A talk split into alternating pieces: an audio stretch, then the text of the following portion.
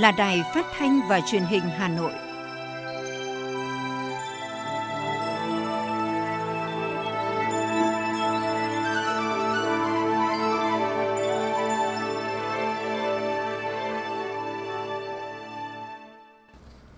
Kính chào quý vị và các bạn. Bây giờ là chương trình thời sự của Đài Phát thanh Truyền hình Hà Nội, phát trực tiếp trên sóng phát thanh tần số FM 90 MHz. Tối nay thứ năm ngày 19 tháng 5 năm 2022 có những nội dung chính sau đây. Lãnh đạo Đảng, Nhà nước và thành phố viếng Lăng Bác nhân kỷ niệm 132 năm ngày sinh Chủ tịch Hồ Chí Minh. Chủ tịch nước Nguyễn Xuân Phúc dự lễ trao giải thưởng Hồ Chí Minh về khoa học công nghệ lĩnh vực quân sự quốc phòng. Ngày mai, Hội đồng Nhân dân thành phố Hà Nội xem xét dự án đường vành đai 4 vùng thủ đô. Hà Nội đứng thứ hai trong xếp hạng chỉ số thương mại điện tử. Giải cứu 3 người mắc kẹt trong ngôi nhà cháy trên địa bàn phường Cống Vị, quận Ba Đình lúc dạng sáng. Phần tin thế giới có những sự kiện nổi bật. Đứng trước cảnh vỡ nợ Sri Lanka giao bán hãng hàng không quốc gia. Bệnh đậu mùa khỉ bùng phát tại một số quốc gia và sau đây là nội dung chi tiết. Kỷ niệm 132 năm ngày sinh Chủ tịch Hồ Chí Minh, sáng nay đoàn đại biểu Ban chấp hành Trung ương Đảng, Chủ tịch nước, Quốc hội, Chính phủ, Ủy ban Trung ương Mặt trận Tổ quốc Việt Nam đã đặt vòng hoa và vào lăng viếng Bác – Dự lễ viếng có các đồng chí Chủ tịch nước Nguyễn Xuân Phúc, Chủ tịch Quốc hội Vương Đình Huệ, Chủ tịch Ủy ban Trung ương Mặt trận Tổ quốc Việt Nam Đỗ Văn Chiến, cùng các đồng chí Thường trực Ban Bí thư, Ủy viên Bộ Chính trị, Bí thư Trung ương Đảng, Phó Chủ tịch nước, Phó Chủ tịch Quốc hội, Phó Thủ tướng Chính phủ, cùng nhiều đồng chí lãnh đạo Đảng, Nhà nước, lãnh đạo các bộ, ban, ngành, đoàn thể, trung ương của thành phố Hà Nội. Vòng hoa của đoàn mang dòng chữ đời đời nhớ ơn Chủ tịch Hồ Chí Minh vĩ đại – Đoàn đại biểu bày tỏ lòng biết ơn vô hạn, thành kính tưởng nhớ công lao to lớn của Chủ tịch Hồ Chí Minh, người đã hiến dâng trọn đời mình cho sự nghiệp cách mạng của Đảng ta và dân tộc ta, hết lòng hết sức phục vụ Tổ quốc, phục vụ nhân dân cho đến hơi thở cuối cùng. Người đã để lại cho chúng ta và các thế hệ mai sau một gia tài đồ sộ, một di sản hết sức quý báu, đó là tư tưởng Hồ Chí Minh, thời đại Hồ Chí Minh và tấm gương đạo đức phong cách Hồ Chí Minh. Tiếp đó, đoàn đại biểu Trung ương đã đến đặt vòng hoa tưởng nhớ các anh hùng liệt sĩ đã anh dũng hy sinh vì nền độc lập tự do của dân tộc. Sáng cùng ngày, đoàn đại biểu Thành ủy, Hội đồng nhân dân, Ủy ban nhân dân, Ủy ban Mặt trận Tổ quốc Việt Nam thành phố Hà Nội do đồng chí Đinh Tiến Dũng, Ủy viên Bộ Chính trị, Bí thư Thành ủy, Trưởng đoàn đại biểu Quốc hội thành phố Hà Nội dẫn đầu đã vào lăng viếng Chủ tịch Hồ Chí Minh. Tham gia đoàn có các đồng chí Nguyễn Thị Tuyến, Ủy viên Trung ương Đảng, Phó Bí thư Thường trực Thành ủy, Chu Ngọc Anh, Ủy viên Trung ương Đảng, Phó Bí thư Thành ủy, Chủ tịch Ủy ban nhân dân thành phố, Nguyễn Ngọc Tuấn, Phó Bí thư Thành ủy, Chủ tịch Hội đồng nhân dân thành phố,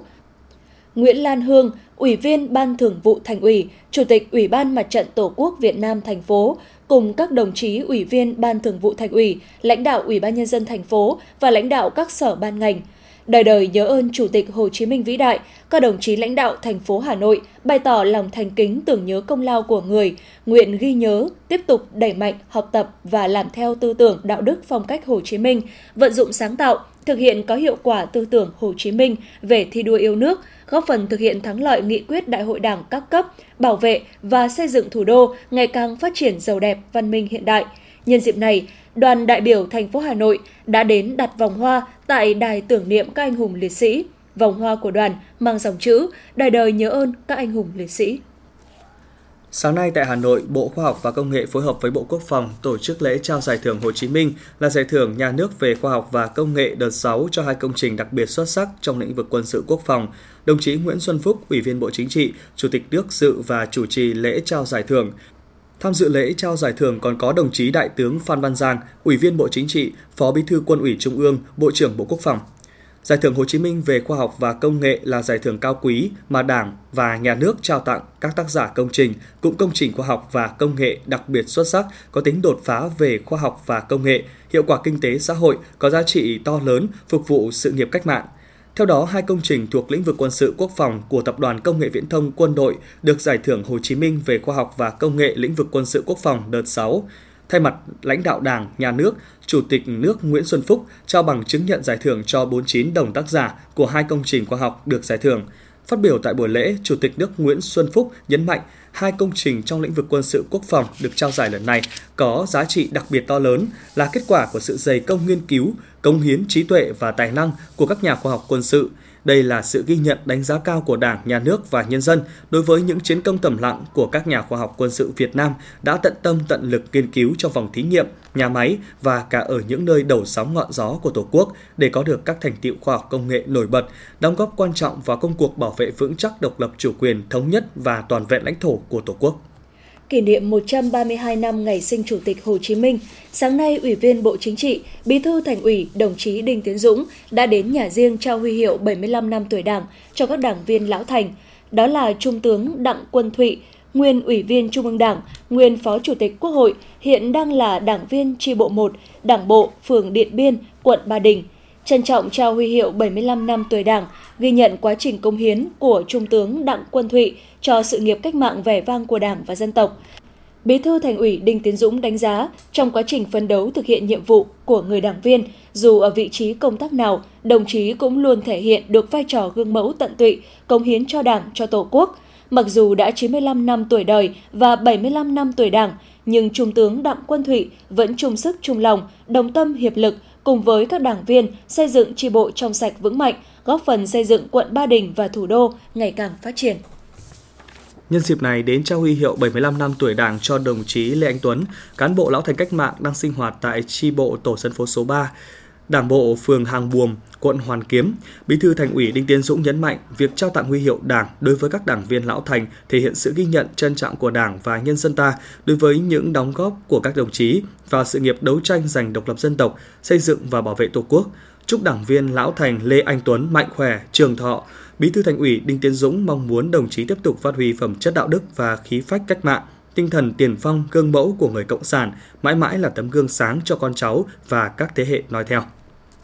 Sáng cùng ngày, đồng chí Bùi Huyền Mai, Ủy viên Ban Thường vụ, trưởng Ban tuyên giáo Thành ủy đã đến dự lễ kỷ niệm 132 năm ngày sinh Chủ tịch Hồ Chí Minh và tuyên dương các tập thể cá nhân tiêu biểu trong học tập và làm theo tư tưởng đạo đức phong cách Hồ Chí Minh tại huyện ủy Đông Anh. 42 tập thể và 64 cá nhân được khen thưởng là những điển hình tiên tiến, có nhiều đổi mới sáng tạo trong vận dụng và làm theo tư tưởng đạo đức phong cách Hồ Chí Minh, đóng góp tích cực vào sự phát triển của địa phương và cơ quan đơn vị, thực hiện kết luận 01 của Bộ Chính trị về tiếp tục thực hiện chỉ thị 05 về đẩy mạnh học tập và làm theo tư tưởng đạo đức phong cách Hồ Chí Minh huyện ủy Đông Anh đã ban hành 13 văn bản để chỉ đạo tổ chức thực hiện, việc triển khai và xây dựng kế hoạch toàn khóa cũng như kế hoạch năm được thực hiện đầy đủ, nghiêm túc. Công tác quản lý việc học tập, quán triệt được chú trọng, đồng thời tăng cường kiểm tra, giám sát cấp ủy cơ sở, kịp thời biểu dương những địa phương cơ quan đơn vị có mô hình hay và cách làm sáng tạo. Sáng nay, đồng chí Nguyễn Doãn Toàn, Ủy viên Thường vụ Thành ủy, trưởng ban dân vận Thành ủy đã tiến hành trao huy hiệu Đảng đợt 19 tháng 5 năm 2022 đối với các đảng viên 75 năm, 70 năm tuổi Đảng của thị trấn Văn Điển, huyện Thanh Trì. Trong đợt trao tặng huy hiệu Đảng lần này, thị trấn Văn Điển có 19 đồng chí được trao tặng huy hiệu Đảng, trong đó, hai đồng chí được trao tặng huy hiệu 75 năm tuổi Đảng, một đồng chí được trao tặng huy hiệu 70 năm tuổi Đảng, hai đồng chí được trao tặng huy hiệu 65 năm tuổi Đảng, hai đồng chí được trao tặng huy hiệu 60 năm tuổi Đảng, 6 đồng chí được trao tặng huy hiệu 55 năm tuổi Đảng và 6 đồng chí được trao tặng huy hiệu 40 năm tuổi Đảng. Đây là sự ghi nhận trân trọng của Đảng, Nhà nước và nhân dân đối với những công lao to lớn, những đóng góp quan trọng của các thế hệ các đồng chí đảng viên lão thành trong sự nghiệp đấu tranh giành độc lập của dân tộc và sự nghiệp xây dựng bảo vệ Tổ quốc Việt Nam xã hội chủ nghĩa. Sáng nay tại Hà Nội, Nhà xuất bản Chính trị Quốc gia Sự thật phối hợp với Trung ương Đoàn tổ chức lễ phát động cuộc thi giới thiệu sách với chủ đề Bác Hồ, niềm tin yêu qua từng trang sách năm 2022 và ra mắt tủ sách thanh niên học và làm theo lời bác đặt tại phòng truyền thống Nhà xuất bản Chính trị Quốc gia Sự thật. Đây là hoạt động ý nghĩa thiết thực kỷ niệm 132 năm ngày sinh Chủ tịch Hồ Chí Minh, chào mừng Đại hội Đoàn Thanh niên Nhà xuất bản Chính trị Quốc gia Sự thật, nhiệm kỳ 2022-2027. Tại buổi lễ, Phó Giám đốc, Phó Tổng biên tập Nhà xuất bản Chính trị Quốc gia Sự thật Phạm Thị Thinh cho biết, việc ra mắt tủ sách thanh niên học và làm theo lời bác là sự tiếp nối các tủ sách công an nhân dân học và làm theo lời bác. Ra mắt tháng 11 năm 2021, tủ sách học tập và làm theo tư tưởng đạo đức phong cách Hồ Chí Minh ra mắt tháng 12 năm 2021, tủ sách thanh niên học và làm theo lời bác ra mắt tháng 1 năm 2022 và tủ sách Hồ Chí Minh ra mắt ngày 16 tháng 5 năm 2022 vừa qua tại khu di tích Chủ tịch Hồ Chí Minh tại Phủ Chủ tịch. Tủ sách thanh niên học và làm theo lời bác gồm khoảng 100 tựa sách. Theo ban tổ chức, đối tượng tham gia cuộc thi giới thiệu sách về chủ đề Chủ tịch Hồ Chí Minh, Bác Hồ, niềm tin yêu qua từng trang sách năm 2022 là đoàn viên thanh niên trên cả nước. Thí sinh chọn một ấn phẩm mà mình tâm đắc nhất về cuộc đời cách mạng, tư tưởng đạo đức, phong cách của Chủ tịch Hồ Chí Minh để viết bài cảm nhận giới thiệu về nội dung ấn phẩm, ý nghĩa, giá trị mà ấn phẩm mang lại đối với công việc cuộc sống ấn phẩm đó đã giúp bản thân thay đổi theo hướng tích cực, những bài học hữu ích nhằm chia sẻ, giới thiệu cuốn sách đến mọi người cùng xem. Vòng sơ khảo được tổ chức từ ngày 19 tháng 5 đến hết ngày mùng 9 tháng 8. Vòng trung khảo từ ngày mùng 9 tháng 8 đến hết ngày 23 tháng 8 năm nay. Cũng trong sáng nay, cuộc thi tác phẩm báo chí về đề tài học tập và làm theo tư tưởng đạo đức phong cách Hồ Chí Minh giai đoạn 2022-2025 do Ban tuyên giáo Trung ương, Báo Nhân dân và Tạp chí Cộng sản phối hợp tổ chức đã chính thức được phát động. Cuộc thi nhằm lựa chọn những tác phẩm báo chí xuất sắc về học tập và làm theo tư tưởng đạo đức phong cách Hồ Chí Minh để trao giải tôn vinh tác giả tác phẩm. Ban tổ chức mong muốn thông qua các tác phẩm báo chí tham gia cuộc thi giúp cán bộ đảng viên nhân dân nhận thức sâu sắc về tư tưởng đạo đức phong cách Hồ Chí Minh, công tác xây dựng chỉnh đốn đảng và hệ thống chính trị, đặc biệt là xây dựng đảng về đạo đức, tiếp tục khẳng định ý nghĩa giá trị trường tồn của tư tưởng đạo đức phong cách Hồ Chí Minh thu hút sự quan tâm hơn nữa của cán bộ đảng viên trong hệ thống chính trị và toàn xã hội đối với việc học tập và làm theo tư tưởng đạo đức phong cách Hồ Chí Minh. Nhân dịp kỷ niệm 132 năm ngày sinh Chủ tịch Hồ Chí Minh, sáng nay 19 tháng 5, Báo Nhân dân khai trương trang thông tin đặc biệt Hồ Chí Minh và tư tưởng lấy dân làm gốc tại địa chỉ hồ chí minh.nhân dân.vn. Sự kiện là một trong những bước đi nhằm tiếp tục hiện thực hóa chiến lược phát triển đa nền tảng, đa phương tiện của báo Nhân dân, kết hợp thông tin dữ liệu chính thống với công nghệ và các ý tưởng sáng tạo, nhằm tuyên truyền sinh động, hiệu quả về tư tưởng Hồ Chí Minh, về xây dựng Đảng, đặc biệt là lĩnh vực phát triển lý luận về xây dựng Đảng.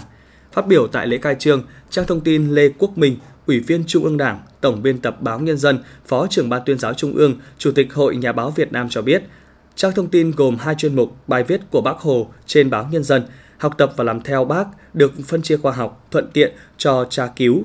Chuyên mục bài viết của Bác Hồ trên báo Nhân dân giới thiệu hơn 1.000 bài viết của Chủ tịch Hồ Chí Minh đã đăng trên báo Nhân dân từ năm 1951 đến năm 1969. Các bài báo được trình bày hiện đại. Phần trên là ảnh bài báo gốc đăng trên Nhân dân, phía dưới là nội dung bài báo. Độc giả có thể tra cứu bài báo theo chủ đề hoặc theo năm xuất bản. Báo Nhân dân kỳ vọng trang thông tin sẽ là tài liệu tra cứu, tham khảo quý giá trên nền tảng số cho cán bộ, đảng viên, quần chúng nhân dân và các chuyên gia, bạn bè quốc tế về tư tưởng, phong cách, đạo đức Hồ Chí Minh, tạo hiệu ứng lan tỏa mạnh mẽ hơn cuộc vận động học tập và làm theo tư tưởng đạo đức phong cách Hồ Chí Minh.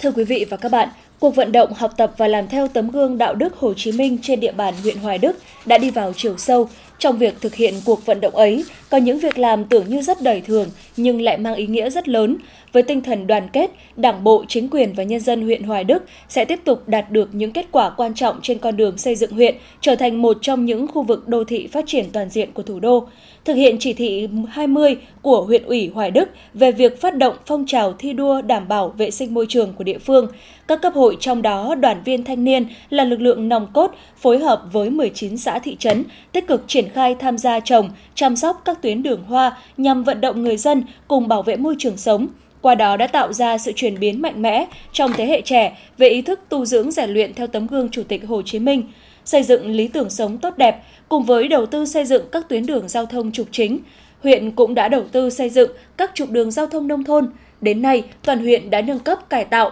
194 km đường làng ngõ xóm, cứng hóa 463 km đường liên thôn, liên xã và trên nhiều tuyến đường, những bức tranh bích họa được người dân nơi đây vẽ bằng màu nước hết sức sống động, không chỉ là khung cảnh làng quê yên bình mà còn mở ra không gian văn hóa với tình làng nghĩa xóm gắn kết. Bên cạnh mô tả cảnh sắc làng quê, chủ đề của những bức tranh còn hướng đến việc tuyên truyền bảo vệ môi trường xanh sạch đẹp, xây dựng nông thôn mới kiểu mẫu. Ông Trần Phúc Hải, xã Yên Sở, huyện Hoài Đức cho biết.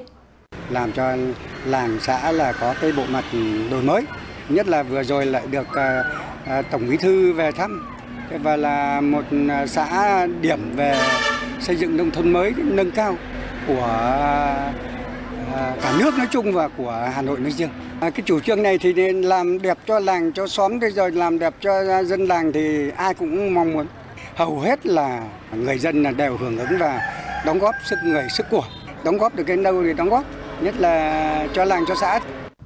Với quan điểm Nhân dân phải là người trực tiếp thụ hưởng sự phát triển của địa phương, các chính sách an sinh xã hội luôn được huyện Hoài Đức thực hiện đầy đủ kịp thời, đảm bảo ổn định đời sống nhân dân. Sau một thời gian ngắn thực hiện chỉ thị 20 của huyện ủy, đoàn viên thanh niên huyện Hoài Đức đã phối hợp với các hội đoàn thể tổ chức vận động nhân dân xây dựng tuyến đường nở hoa, tranh tường bích họa được gần 20 km ở tuyến đê, nơi trước đây thường xảy ra tình trạng ô nhiễm môi trường. Với quyết tâm trồng hoa thay thế cỏ dại, xóa điểm tập kết rác thải không đúng nơi quy định, phong trào thi đua đảm bảo vệ sinh môi trường đã tạo sức lan tỏa rộng khắp và nhận được sự hưởng ứng tích cực của các tầng lớp nhân dân, góp phần thay đổi diện mạo quê hương. Những việc làm này của tuổi trẻ huyện Hoài Đức không chỉ góp phần hoàn thành mục tiêu xây dựng nông thôn mới mà còn thay đổi ý thức giữ gìn vệ sinh môi trường của người dân. Ông Nguyễn Văn Phong, trưởng thôn 5 xã Yên Sở và anh Đỗ Đức Bảo, bí thư huyện đoàn Hoài Đức nói: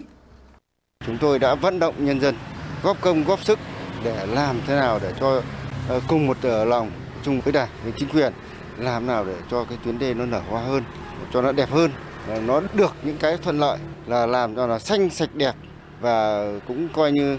là làm cái môi trường nó xanh hơn, nó sạch hơn. Các ban ngành nghề của từng thôn đã phải coi như là cùng với người dân. Những người sống ở ven đê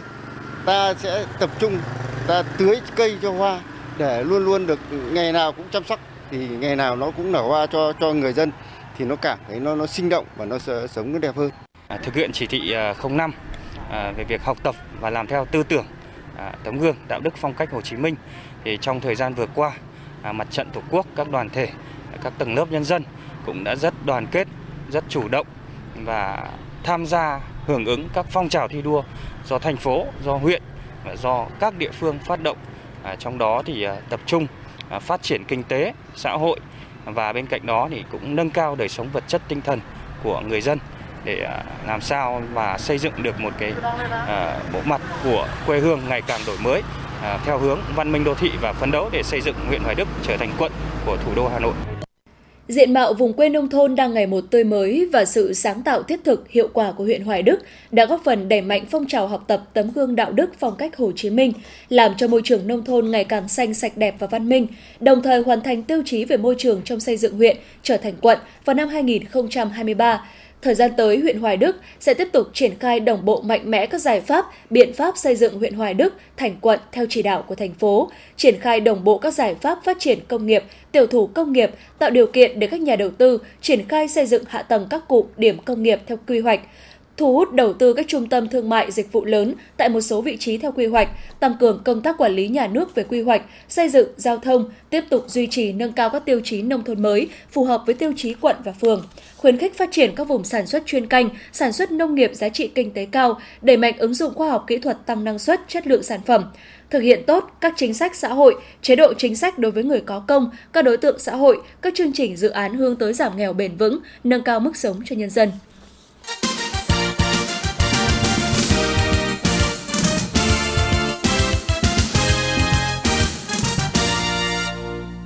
Tiếp nối chương trình sẽ là những sự kiện nổi bật. Thưa quý vị, sáng nay tại Hà Nội, Ban chỉ đạo xây dựng đề án chiến lược xây dựng và hoàn thiện nhà nước pháp quyền xã hội chủ nghĩa Việt Nam đến năm 2030, định hướng đến năm 2045, tổ chức tọa đàm mối quan hệ Đảng, lãnh đạo, nhà nước quản lý, nhân dân làm chủ trong nhà nước pháp quyền xã hội chủ nghĩa Việt Nam. Kết luận tọa đàm, đồng chí Phan Đình Trạc, Ủy viên Bộ Chính trị, Bí thư Trung ương Đảng, trưởng ban Nội chính Trung ương nêu rõ, các ý kiến thống nhất rất cao về tính thống nhất giữa các chủ thể trong mối quan hệ giữa Đảng lãnh đạo, nhà nước quản lý, nhân dân làm chủ. Tính thống nhất đó thể hiện ở mục tiêu của các chủ thể đều là vì lợi ích của quốc gia, dân tộc, nhân dân. Mối quan hệ này có tính hai chiều, biện chứng chặt chẽ, tương hỗ, giám sát và kiểm soát lẫn nhau, không đặt quan hệ nào cao hơn. Các ý kiến nhấn mạnh cần phải tiếp tục hoàn thiện thể chế và các thiết chế, đồng thời đổi mới hoạt động của các chủ thể để đảm bảo hiệu lực trong thực tế, hiệu quả lãnh đạo của Đảng, quản lý của nhà nước, quyền làm chủ của nhân dân, nhất là các thiết chế để điều chỉnh chiều ngược lại trong mối quan hệ này. Nhiều ý kiến nhấn mạnh cần coi trọng cả dân chủ trực tiếp, dân chủ đại diện, dân chủ tham gia, dân chủ tự quản, đề cập những nội dung cụ thể trong đổi mới phương thức lãnh đạo của Đảng trong quản lý nhà nước và thực hiện dân chủ. Thưa quý vị và các bạn, sáng mai Hội đồng Nhân dân thành phố khóa 16 sẽ tổ chức kỳ họp thứ 5, kỳ họp chuyên đề để xem xét quyết định chủ trương bố trí cân đối vốn cho dự án đầu tư xây dựng đường vành đai 4 vùng thủ đô theo kết luận tại phiên họp thứ 11 ngày 12 tháng 5 năm 2022 của Ủy ban Thường vụ Quốc hội. thực hiện nghị quyết số 15 của Bộ Chính trị khóa 13 về phương hướng nhiệm vụ phát triển thủ đô Hà Nội đến năm 2030, tầm nhìn đến năm 2045, chỉ đạo của Trung ương, nghị quyết đại hội lần thứ 17 Đảng bộ thành phố Hà Nội và các chương trình công tác của thành ủy với mục tiêu phát triển thủ đô theo hướng đô thị xanh, ưu tiên hiện đại hóa, phát triển nhanh và đồng bộ hệ thống kết cấu hạ tầng khung, đặc biệt là hạ tầng giao thông, kết nối đô thị trung tâm với các khu vực ngoại thành, các đô thị vệ tinh, các tỉnh thành phố trong vùng thủ đô nhằm tăng cường liên kết vùng, tạo động lực phát triển trong vùng thủ đô. Thời gian qua, thành phố đã ưu tiên quyết định chủ trương triển khai nhiều công trình dự án quan trọng, trong đó dự án xây dựng tuyến đường vành đai 4 vùng thủ đô là dự án quan trọng quốc gia thuộc thẩm quyền phê duyệt chủ trương đầu tư của Quốc hội đã được Hội đồng Nhân dân thành phố biểu quyết tại kỳ họp thứ 2 tháng 9 năm 2021, nhất trí về chủ trương đầu tư và bổ sung dự án vào kế hoạch đầu tư công trung hạn giai đoạn 2021-2025 của thành phố. Đồng thời, tại kỳ họp thứ 3 tháng 12 năm 2021, Hội đồng Nhân dân thành phố tiếp tục đưa dự án vào danh mục các công trình trọng điểm của thành phố để tập trung chỉ đạo điều hành. Đây là nội dung có ý nghĩa hết sức cần thiết và quan trọng nhằm mở rộng không gian phát triển cho thủ đô, kéo giãn mật độ dân cư tại khu vực nội đô, từng bước chuyển dịch cơ cấu kinh tế khu vực hai bên tuyến đường, tăng cường khả năng kết nối tạo động lực tác động lan tỏa liên vùng, thúc đẩy phát triển kinh tế xã hội các tỉnh thành phố trong vùng thủ đô, đồng bằng sông Hồng và vùng kinh tế trọng điểm Bắc Bộ. Phó Chủ tịch Ủy ban nhân dân thành phố Hà Nội Dương Đức Tuấn cho biết, đến nay Hà Nội đã cơ bản phủ kín quy hoạch phân khu, quy hoạch chi tiết, quy chế quản lý quy hoạch kiến trúc, 8 đồ án quy hoạch hạ tầng kỹ thuật chuyên ngành trên địa bàn đã được phê duyệt. Đáng chú ý, ông Dương Đức Tuấn cũng cho biết, Hà Nội sẽ tập trung nguồn lực phát triển, nâng cấp hệ thống kết cấu hạ tầng kinh tế xã hội một cách tổng thể, hiện đại, phát triển các tuyến đường có tính kết nối với các đô thị vệ tinh và kết nối vùng nội vùng và liên vùng. Đặc biệt Hà Nội tập trung phát triển các huyện lên quận, phấn đấu đến năm 2025 có từ 3 đến 5 huyện phát triển thành quận, đến năm 2030 có thêm 1 đến 2 huyện phát triển thành quận, nghiên cứu mở rộng nâng cấp sân bay quốc tế Nội Bài và xây dựng thêm một sân bay quốc tế dự kiến tại khu vực phía Nam của thủ đô đáp ứng yêu cầu giao thông cửa ngõ phát triển vùng thủ đô. Theo báo cáo chỉ số thương mại điện tử Việt Nam năm 2022 vừa được Hiệp hội Thương mại điện tử Việt Nam công bố, thành phố Hồ Chí Minh tiếp tục dẫn đầu bảng xếp hạng với 90,6 điểm. Đứng thứ hai là thành phố Hà Nội với 85,9 điểm, tăng 30,2 điểm so với năm 2021. Đứng thứ ba là Đà Nẵng với 36,6 điểm. Báo cáo cũng cho biết điểm trung bình chỉ số thương mại điện tử năm nay là 20,4 điểm. Các chỉ số thương mại điện tử của nhiều địa phương tăng cao, phản ánh mức tăng trưởng khả quan trong lĩnh vực này. Chỉ số thương mại điện tử được Hiệp hội Thương mại điện tử Việt Nam công bố hàng năm. Chỉ số này tổng hợp từ 3 chỉ số thành phần gồm nguồn nhân lực và hạ tầng công nghệ thông tin, giao dịch thương mại điện tử giữa doanh nghiệp với người tiêu dùng và giao dịch thương mại điện tử giữa doanh nghiệp với doanh nghiệp.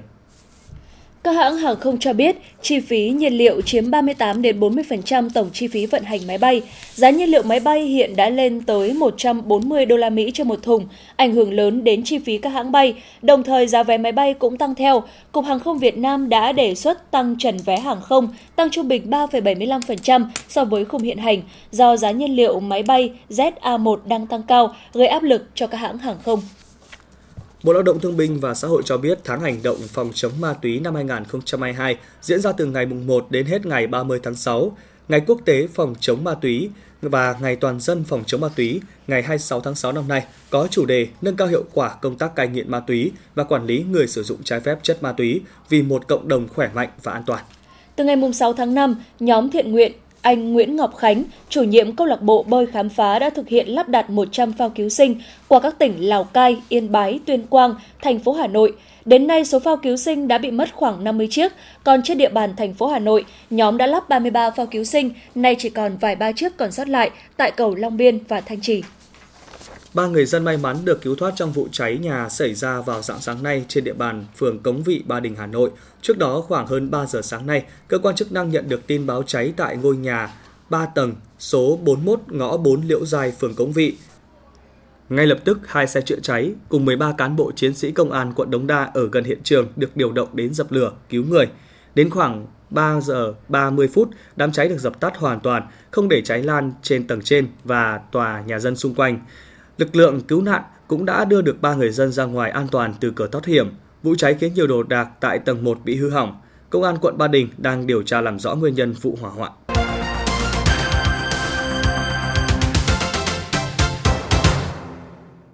Hôm nay, Hội nghị quan chức quốc phòng cấp cao ASEAN mở rộng đã diễn ra tại thủ đô Phnom Penh, Campuchia với sự tham gia của 10 nước thành viên và các nước đối tác. Tại hội nghị, các đại biểu đã trao đổi về tình hình quốc phòng an ninh thế giới và khu vực, thảo luận tuyên bố chung Hội nghị Bộ trưởng Quốc phòng ASEAN mở rộng ADMM và các công tác chuẩn bị cho Hội nghị ADMM diễn ra vào tháng 11 tới. Nga thông báo trục xuất 34 nhân viên ngoại giao Pháp đáp trả việc tháng trước Paris trục xuất các nhân viên tại phái bộ ngoại giao Nga. Kể từ khi Nga tiến hành chiến dịch quân sự đặc biệt ở Ukraine ngày 24 tháng 2, các nước phương Tây đã trục xuất hơn 300 nhà ngoại giao Nga. Moscow cũng có những động thái đáp trả tương tự. Kể từ khi xác nhận COVID-19 bùng phát vào tuần rồi, Triều Tiên đến giờ ghi nhận gần 2 triệu ca sốt và 63 ca tử vong, trong đó có hơn 262.270 ca và một bệnh tử được thông báo vào ngày hôm nay. Quốc gia này không thông báo số ca nhiễm COVID-19 nhưng đã ban hành các biện pháp phòng chống dịch nghiêm ngặt. Chính phủ mới của Sri Lanka đang lên kế hoạch bán hãng hàng không quốc gia để bù đắp tổn thất như một phần trong nỗ lực ổn định tài chính của quốc gia giữa cơn khủng hoảng. Tân Thủ tướng Sri Lanka cho biết ông buộc phải in thêm tiền để có thể trả lương cho chính phủ mới. Tuy nhiên, động thái này sẽ gây sức ép lên đồng tiền trong nước. Trong khi dịch bệnh COVID-19 chưa qua, thì một loạt quốc gia lại đối mặt với đợt bùng phát bệnh đậu mùa khỉ. Giới chức y tế Bồ Đào Nha cho biết đã phát hiện 5 ca bệnh đậu mùa khỉ hiếm gặp. Vương quốc Anh thông báo có ít nhất 7 ca nhiễm. Tây Ban Nha cũng đang tiến hành xét nghiệm 8 trường hợp nghi nhiễm. Mỹ ghi nhận 1 ca. Các nhà nghiên cứu tại Đại học Cambridge của Anh đang phát triển loại robot mới có thể nếm và quyết định xem cần thêm gia vị nào để món ăn được ngon hơn. Mặc dù còn ở trong giai đoạn sơ khai nhưng theo giới chuyên môn, nghiên cứu này có thể giúp phát triển loại robot có khả năng nhận biết món ăn nào ngon hoặc không ngon, từ đó giúp robot chế biến ra các món ăn hấp dẫn hơn.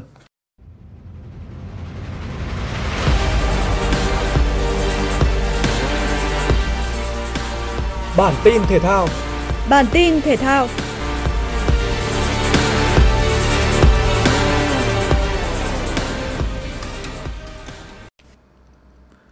Thưa quý vị và các bạn, với 22 huy chương vàng giành được, Điền Kinh Việt Nam đứng đầu đại hội, bỏ rất xa đội thứ nhì Thái Lan. Đây là số huy chương vàng kỷ lục mà đội tuyển Việt Nam giành được từ trước đến nay tại một kỳ SEA Games.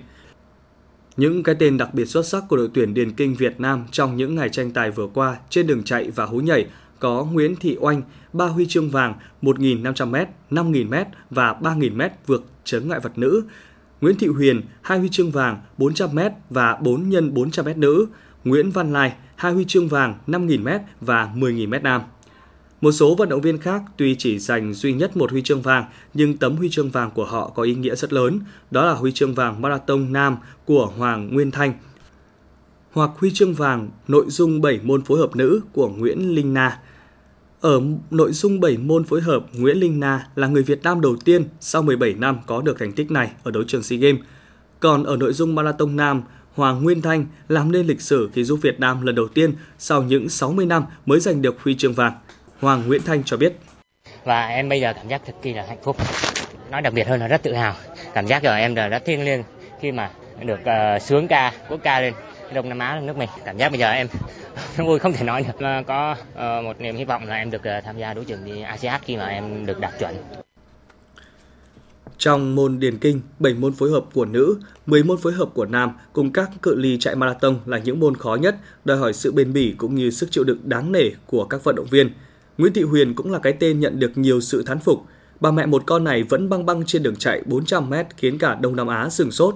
Bên cạnh đó, Lò Thị Hoàng đã lập thành tích cho điền kinh Việt Nam khi giành huy chương vàng và phá kỷ lục SEA Games ở nội dung ném lao nữ khi cô có cú ném 56m37 xô đổ kỷ lục cũ 55m97 đã tồn tại suốt 15 năm do Buoban Pamang, người Thái Lan, thiết lập từ SEA Games 24 năm 2007 tại Nakhon Ratchasima, Thái Lan. Điều đặc biệt, đây là tấm huy chương vàng đầu tiên của ném lao Việt Nam tại một kỳ đại hội thể thao Đông Nam Á. Chị Lò Thị Hoàng chia sẻ. Em thì chỉ là môn cá nhân thôi mà em đợi đến ngày hôm nay là mấy ngày cuối cùng rồi. Thực sự tại em rất áp lực. Đến uh, tối hôm qua em cũng mất ngủ và trưa hôm nay em cũng thế thể nào mà ngủ được vì em tâm lý. Nhưng mà rất may mắn là em có được huy chương vàng. Đây là lần thứ hai em tham dự game ạ. Lần ờ, đầu tiên là em tham dự SEA Games 2019 ở Philippines và giành được huy chương bạc vẫn ờ, đứng sau Thái Lan và rất may năm nay em có thể đánh bại được Thái Lan. Ở chiều ngược lại, Bùi Thị Nguyên huy chương vàng nội dung 100m rào nữ là đại diện cho thế hệ mới trong môn thể thao nữ hoàng của đội tuyển điền kinh Việt Nam. Cô gái 21 tuổi này cũng là niềm an ủi cho chúng ta ở các nội dung chạy cự ly ngắn. Sau khi Lê Tú Trinh chấn thương bất ngờ, khiến đội Việt Nam không có người đủ sức tranh chấp ở hai nội dung 100m và 200m nữ, trong khi ở hai nội dung này của nam, thân đồng 16 tuổi Puripon Poonson của Thái Lan đã tỏ ra quá lợi hại mà các vận động viên chạy cự ly ngắn của Việt Nam chưa thể bắt kịp.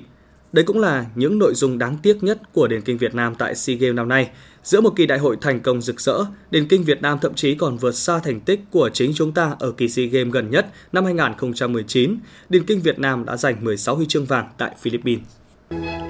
Dự báo thời tiết khu vực Hà Nội ngày mai 20 tháng 5, vùng núi Ba Vì Sơn Tây, chiều tối mai có lúc có mưa rào, nhiệt độ từ 24 đến 30 độ, ngoại thành từ Phúc Thọ tới Hà Đông, không mưa, nhiệt độ từ 25 đến 31 độ, phía Nam từ Thanh Oai, Thường Tín đến Ứng Hòa, không mưa, nhiệt độ từ 25 đến 31 độ, Mê Linh, Đông Anh, Sóc Sơn, đêm không mưa, ngày có lúc có mưa rào, nhiệt độ từ 24 đến 30 độ, trung tâm thành phố Hà Nội, chiều tối mai có lúc có mưa, nhiệt độ từ 25 đến 31 độ. Quý vị và các bạn vừa nghe chương trình thời sự của Đài Phát thanh Truyền hình Hà Nội, chỉ đạo nội dung nhà báo Nguyễn Kim Khiêm, chỉ đạo sản xuất Nguyễn Tiến Dũng, tổ chức sản xuất Trà My, chương trình do biên tập viên Thủy Chi, phát thanh viên Thu Minh Tuấn Anh cùng kỹ thuật viên Quang Ngọc thực hiện. Xin chào và hẹn gặp lại.